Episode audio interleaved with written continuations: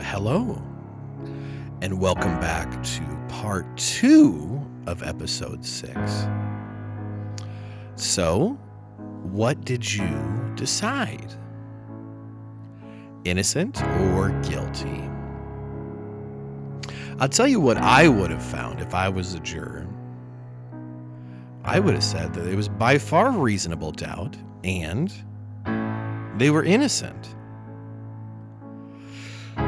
But that's not how trials go sometimes, do they? That's what we've learned over six episodes. So, let's dig into this one and see what really happened in this case.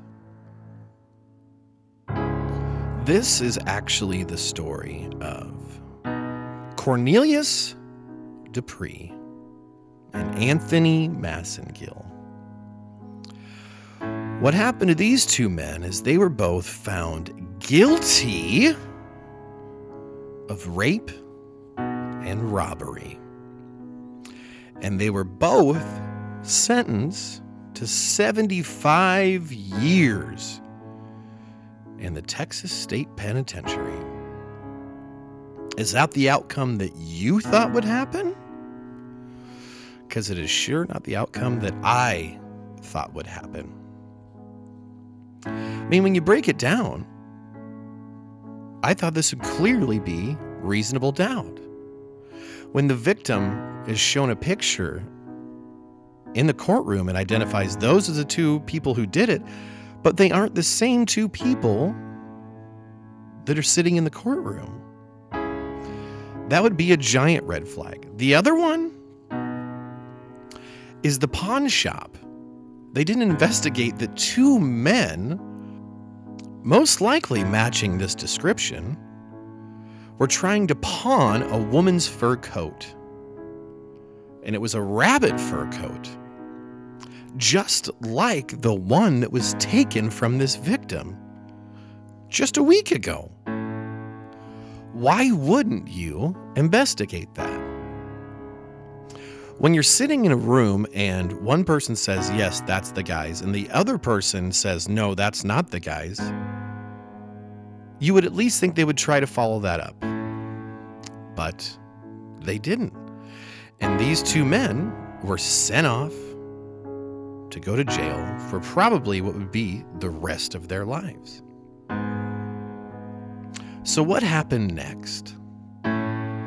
Well, it would take a long, long, long time for them to even look at this case again.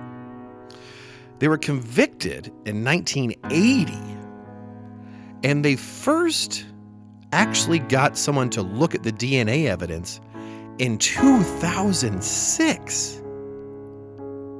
But that was still going to be a problem for these two guys because when they looked into the evidence that they provided, they only found a few hairs.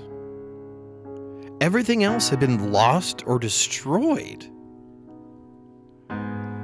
Could you imagine that? If you're sitting in jail and you know you're innocent, and you see all these other people getting their uh, judgments overturned by DNA evidence, and you think, finally, I'm going to get my day in court. Finally, after 26 years, I'm going to get my day in court.